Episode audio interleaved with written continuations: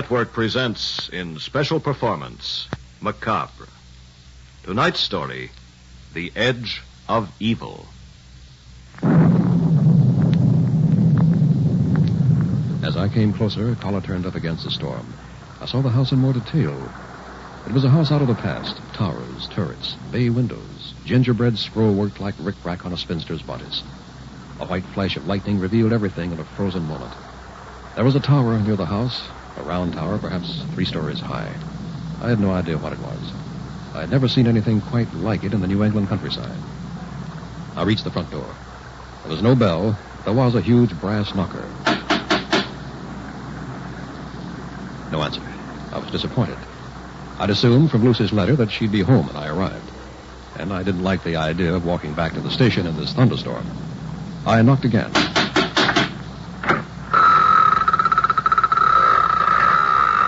Door opened slowly. A creature stood before me. It was difficult to think of him as a man.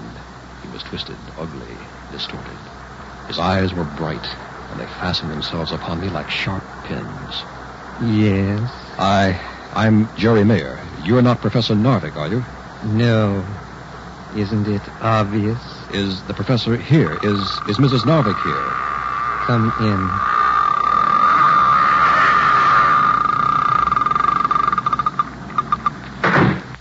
I don't know whether the professor expects me. You see, it was Mrs. Narvik who asked me to come. Mm, yes. The clerical collar you're wearing. A minister. You would be Lucy's friend. She's not here now. Professor Narvik took her out tonight. I think he means to prove something to her. You'll forgive me. I'm at a loss here. I don't think Lucy mentioned you in her letter.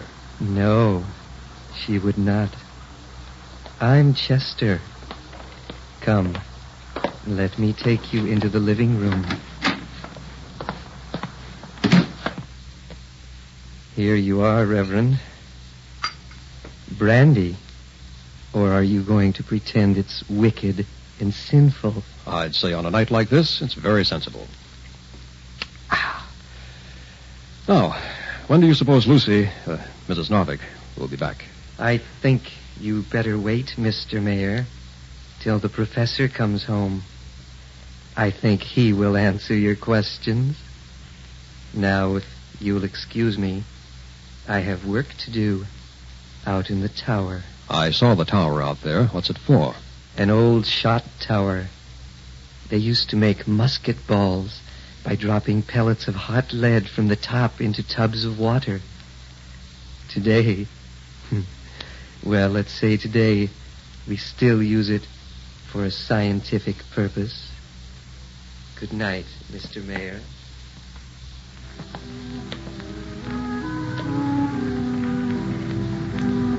As I sat there in that huge old fashioned living room, I suddenly became aware of some strange presence. What I felt is almost impossible to describe. Not sound, not sight, not touch. I was feeling, pure inner feeling. There was something evil in this room. I wanted to rise. I couldn't. I wanted to scream. My throat was paralyzed. The room began to spin.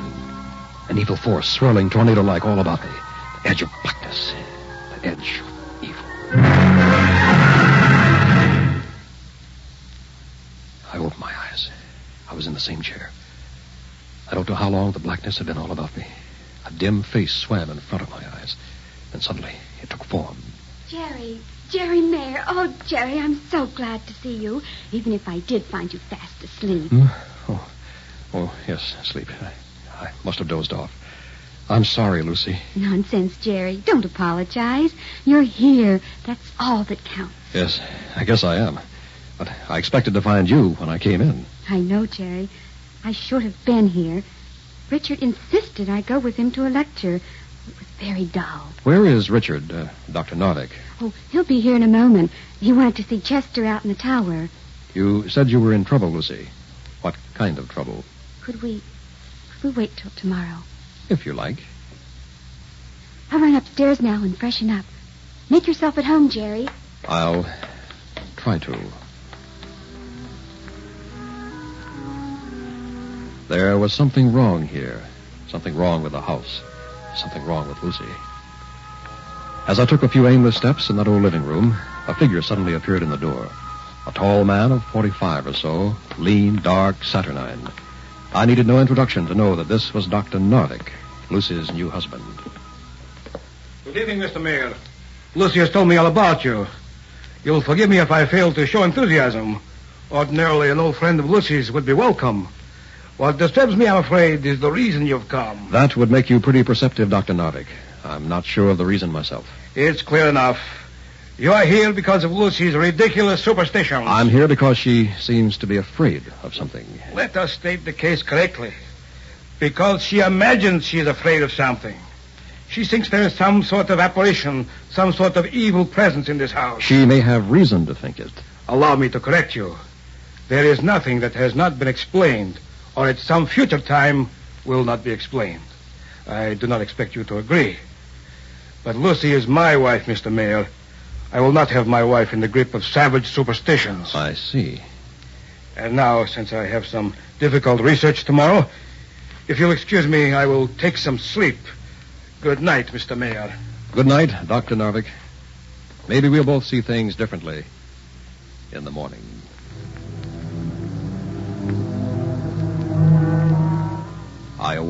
Cold sweat. I knew something was in the room. Something. It was a medium-sized room with a bed and bureau. An ordinary guest room Lucy had given me. The window was open, but there was cloud cover, and it was pitch black. I could see nothing. There was no lamp, but I had left my lighter on the bedside table. If I could just make a little light, I'd feel better. I reached for the lighter. and something put the lighter in my hand.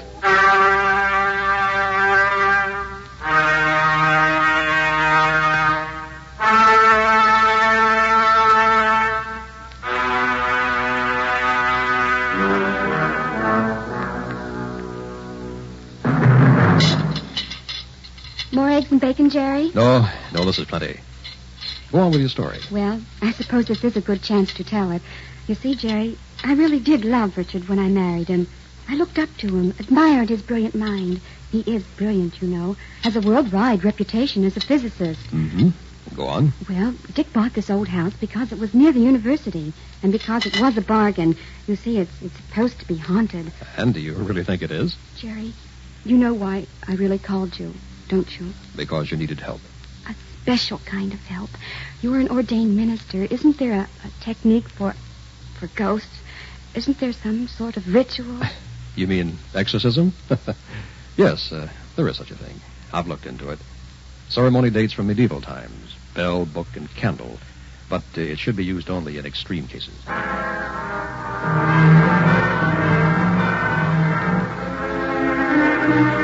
That day, I examined the old house from top to bottom. I found nothing unusual. In the afternoon, Lucy called to say she'd be delayed at a faculty wives' dinner. Dr. Narvik was still at the university. As darkness fell, I found myself once more alone. I went to the big living room, opened a book, and sat in a Victorian chair. I suppose I had read a chapter or two when it happened. Once more, I was aware of something. Some evil presence in the room. This time it was more than simply a feeling of evil. This time I heard something. It was a human voice. But what kind of human? I couldn't say. I rose, began to look all around the room. I looked in every corner, the walls, to the ceiling, all the doors and windows. There was a small closet in one corner of the room. I stepped there and opened the closet door.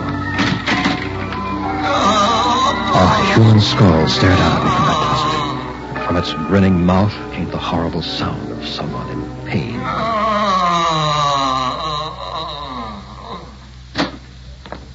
Well, what happened to you, Mr. Mayer?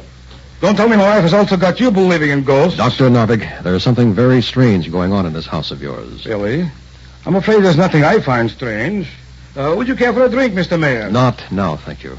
Then you don't mind if I have one. No. I think we'd better have a talk. Huh? That's exactly what we're doing, is it not? Dr. Narvik, there's a small closet here beside me. Have you looked into it recently? No, I, I don't think so. Why? Suppose you look into it now. Very well, if you wish. Well, Well, what? what do you see there? Just an old skull? Just an old skull. Do you have one in every closet? My dear Mr. Mayer, it is a skull I got from the medical department when I was doing research on radioactive carbon in bone matter. Dr. Narvik, that skull moaned. Now, don't look at me like that. I heard it moan. Before it did, there was a presence in this room. Something evil. Yes. No doubt you felt something. But it will have an explanation. Perhaps something as simple as indigestion, eh? What have you been eating? Nothing unusual. Chester gave me a glass of brandy when I came in out of the rain. That's all. Brandy, eh? Well, there, there could have been something in it. Here, let us look at the bottle. Huh? That's strange. I was sure I had a bottle of brandy here. It was here last night. Uh, no matter, we'll find it. Perhaps Chester took it with him to the tower. Oh, in that case, I think I'd better have a talk with Chester. Mr. Mayer, please. I do not like to be an ungracious host, but I'm afraid I will have to forbid that. Why? Chester is doing important research in the tower. I do not want him disturbed. And uh, speaking of research, I have my own work to do. You'll excuse me, eh? I have nothing against you personally, Mr. Mayer. But there is one thing you must understand. Yes? There is nothing I will not do to change Lucy to my way of thinking. Good night, Mr. Mayer. Sleep well, if you can.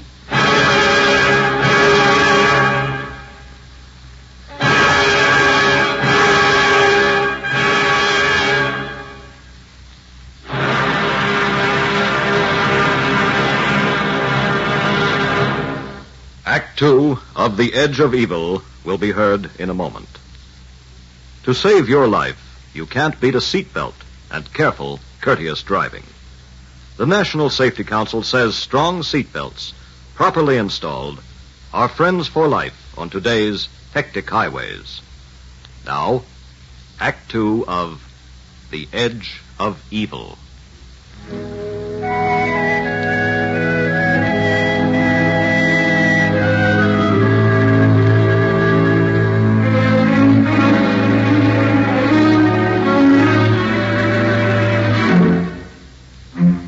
If Dr. Richard Narvik were a poor host, I'm afraid I was a poor guest.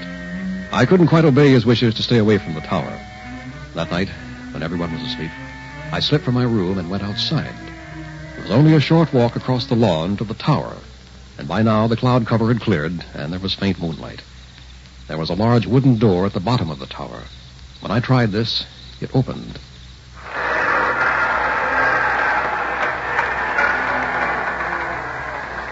I was at the foot of a ladder. There was nothing but blackness above.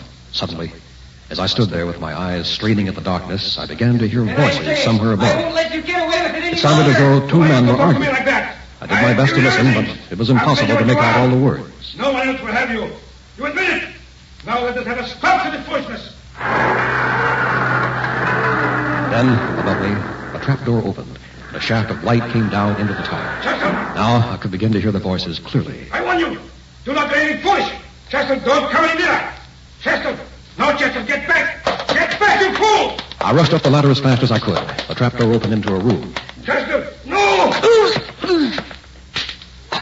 I think that'll take care of him for a few moments, Dr. Narvik. You have a very strong punch for a minister, Mr. Mayer. Well, I suppose I must thank you for saving me. But I seem to remember telling you not to come here to the tower. Some sort of electrical equipment. Now, look here, Dr. Narvik. I think it's time you explained a few things, and explained them honestly. Wait. Chester is coming around. Oh, yes. Here, Chester. I'll give you a hand. Come on, get up. You. You hit me. Yes, I did. And I think it kept you from murdering Dr. Narvik. Yes. Yes, that's true. I'm sorry.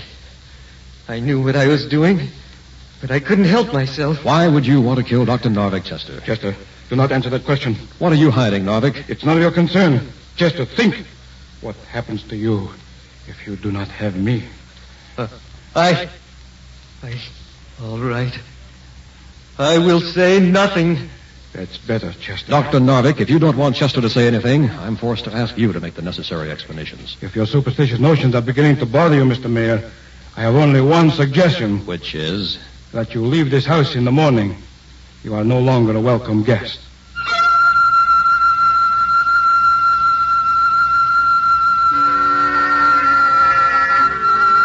When I reached the house again, I headed for my room. Then I noticed a light in the living room shining through the cracks of the door. I started toward the living room casually enough. Suddenly. Lucy! Lucy, are you all right? Here, I'll help you up on the floor. It's all right, Lucy. You're all right now. on me. It's closing in on Take it easy. Here, here's some water. There. That better? I, I, Jerry, what, what happened? I heard you scream and rushed in. I found you lying here on the floor. Oh, Jerry, it was horrible. I don't know what it was. The room was pressing in on me, and the air was filled with something black and evil. Oh, Jerry. Lucy! Lucy, stop it! Lucy! Oh, I'm all right. I, I'm sorry, Jerry. I just, I just don't know if I can stand it any longer. And I don't know if I can either. Lucy, I know it's late at night, but certain things have to be said. I'm going to say them right now. Your sanity won't hold up under this. But what can I do? You'll have to leave this house, Lucy. Leave? Where will I go? I, I, I don't know. Have you any friends in town? I, I suppose I could find a place to stay, but, but it seems like running away. And in spite of the way Richard feels, it isn't really fair to him. There's an alternative then. Convince your husband that you both have to move. Let him sell the house.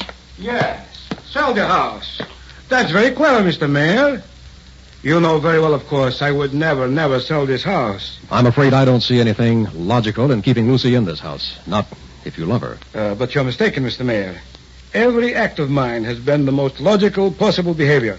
And now, I'm going to prove it to you. To both of you. Richard, I don't understand. You will in a moment. Uh, care to have a drink with me, Mr. Mayer? No, Lucy? I don't think you. Very well. I'll have one for myself, if you'll excuse me. You see, Mr. Mayer, I am a scientist. Throughout history, scientists have been destroyed by superstition. I find it unbearable that my own wife should be superstitious. I decided to prove to Lucy once and for all that what we call mysteries, spiritual matters, may invariably be explained in terms of the real and physical world. I'll be interested in that proof, too. Of course, Mr. Mayer. Incontrovertible proof. Scientific proof. You are familiar with scientific method? I know it well enough. It has its uses, and at times, its dangers. We shall see. I wonder if both of you will return to the tower with me. If you wish, Richard, do we have to go out there? The tower? It frightens me. I think this time, my dear, you'll find that the tower will merely educate you. Come.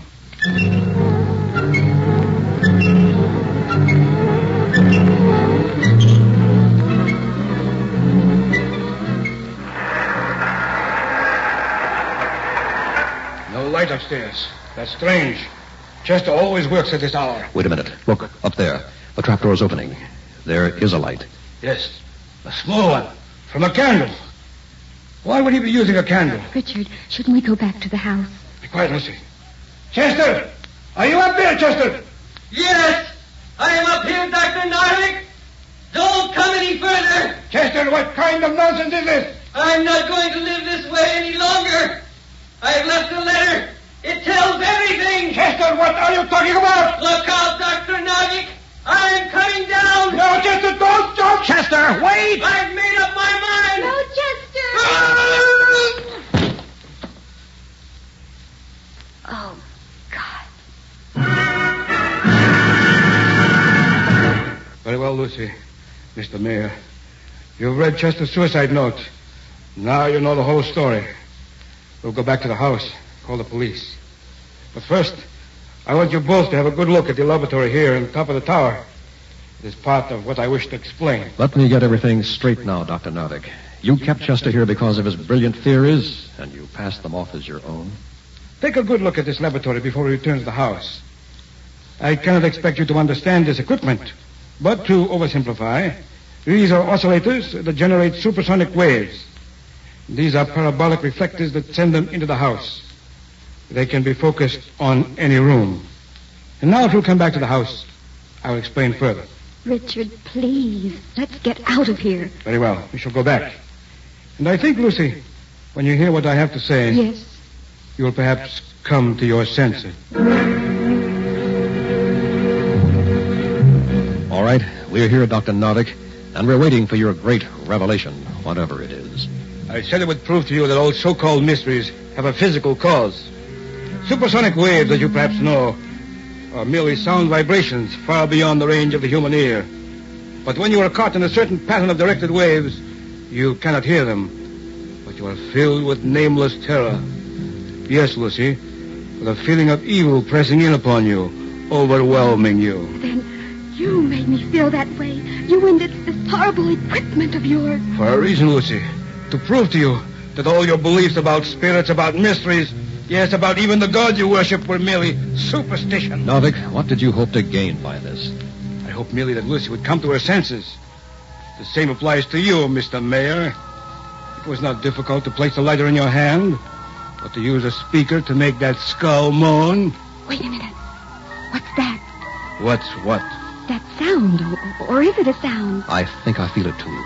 It's more like more like a strange force coming into the room. Impossible. Just the same, I feel something. It's the same as before. That feeling of evil. Not quite the same. Seems different this time. Wait. I can hear something, too. I'm surprised you admit it, Dr. Novick. Be calm now. This can be explained. But it is a strange feeling. What is it? You're asking us, Dr. Novick? You're the scientific expert. Why don't you tell us? Jerry, Yes, Lucy? it is different this time. It's evil, Jerry. It's almost pure evil. Look, lights getting dim. Everybody be calm now. I'm sure this can be explained. what was that? Don't you know, Dr. Novick? It's pressing in on us. Whatever it is, it wants to kill us. Impossible. Lucy's right. I can sense it. It wants to kill us. Impossible. Impossible.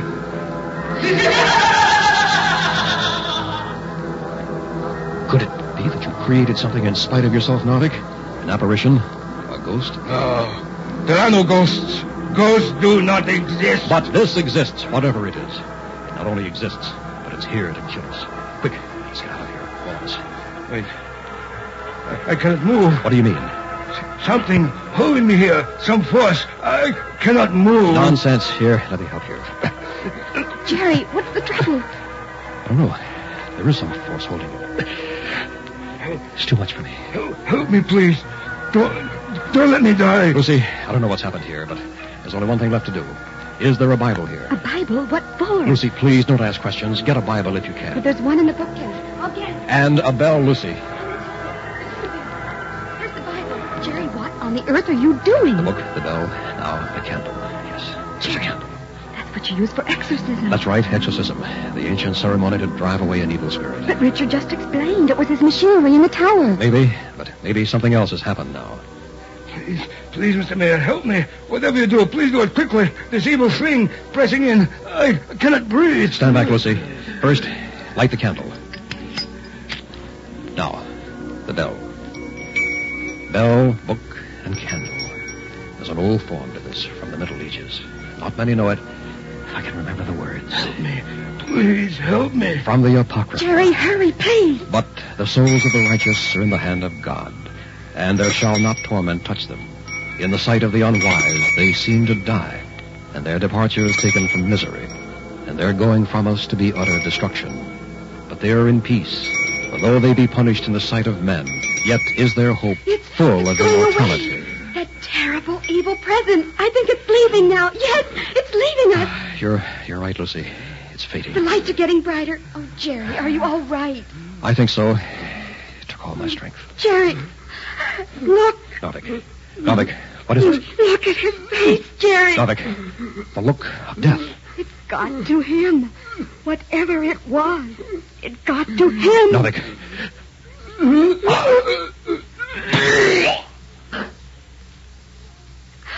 No, Richard. Easy, Lucy. Is he... Is he... No pulse. Oh, no. First Chester, now your husband. There's death in this house, Lucy. He killed himself with that horrible equipment of his. It wasn't the equipment, Lucy. What do you mean? I looked at that equipment before we left the tower. Carefully. Jerry, what are you trying to say? All the wires were cut, slashed, all the connections. Chester must have done it in a rage before he committed suicide. Jerry, are you sure? I give you my word, Lucy. Whatever killed Richard was not physical. Then, then, what was it? Give it any name you want. A thing, a force. The evil he himself had created. Call it Chester's ghost, if you will. Jerry, it's still here. Strange. I thought I'd driven him away. Chester? Are you still here, Chester? Not Chester. Don't you know me? Richard. Of course. Richard. Evil never dies. He'll be the ghost in this house now. Until eternity.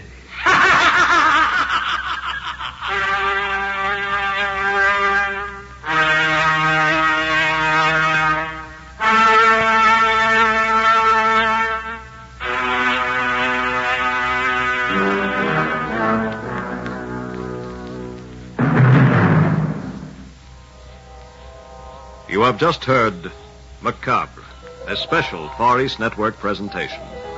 Tonight's story, The Edge of Evil, featured John Buey as Dr. Narvik, Mitzi Hennessy as Lucy, Milton Radmilovich as Chester, and William Verdier as Jerry. Technical supervision by Hiroshi Ono, with sound patterns by Airman First Class James Connolly. Tonight's Macabre was written and directed by Walt Sheldon.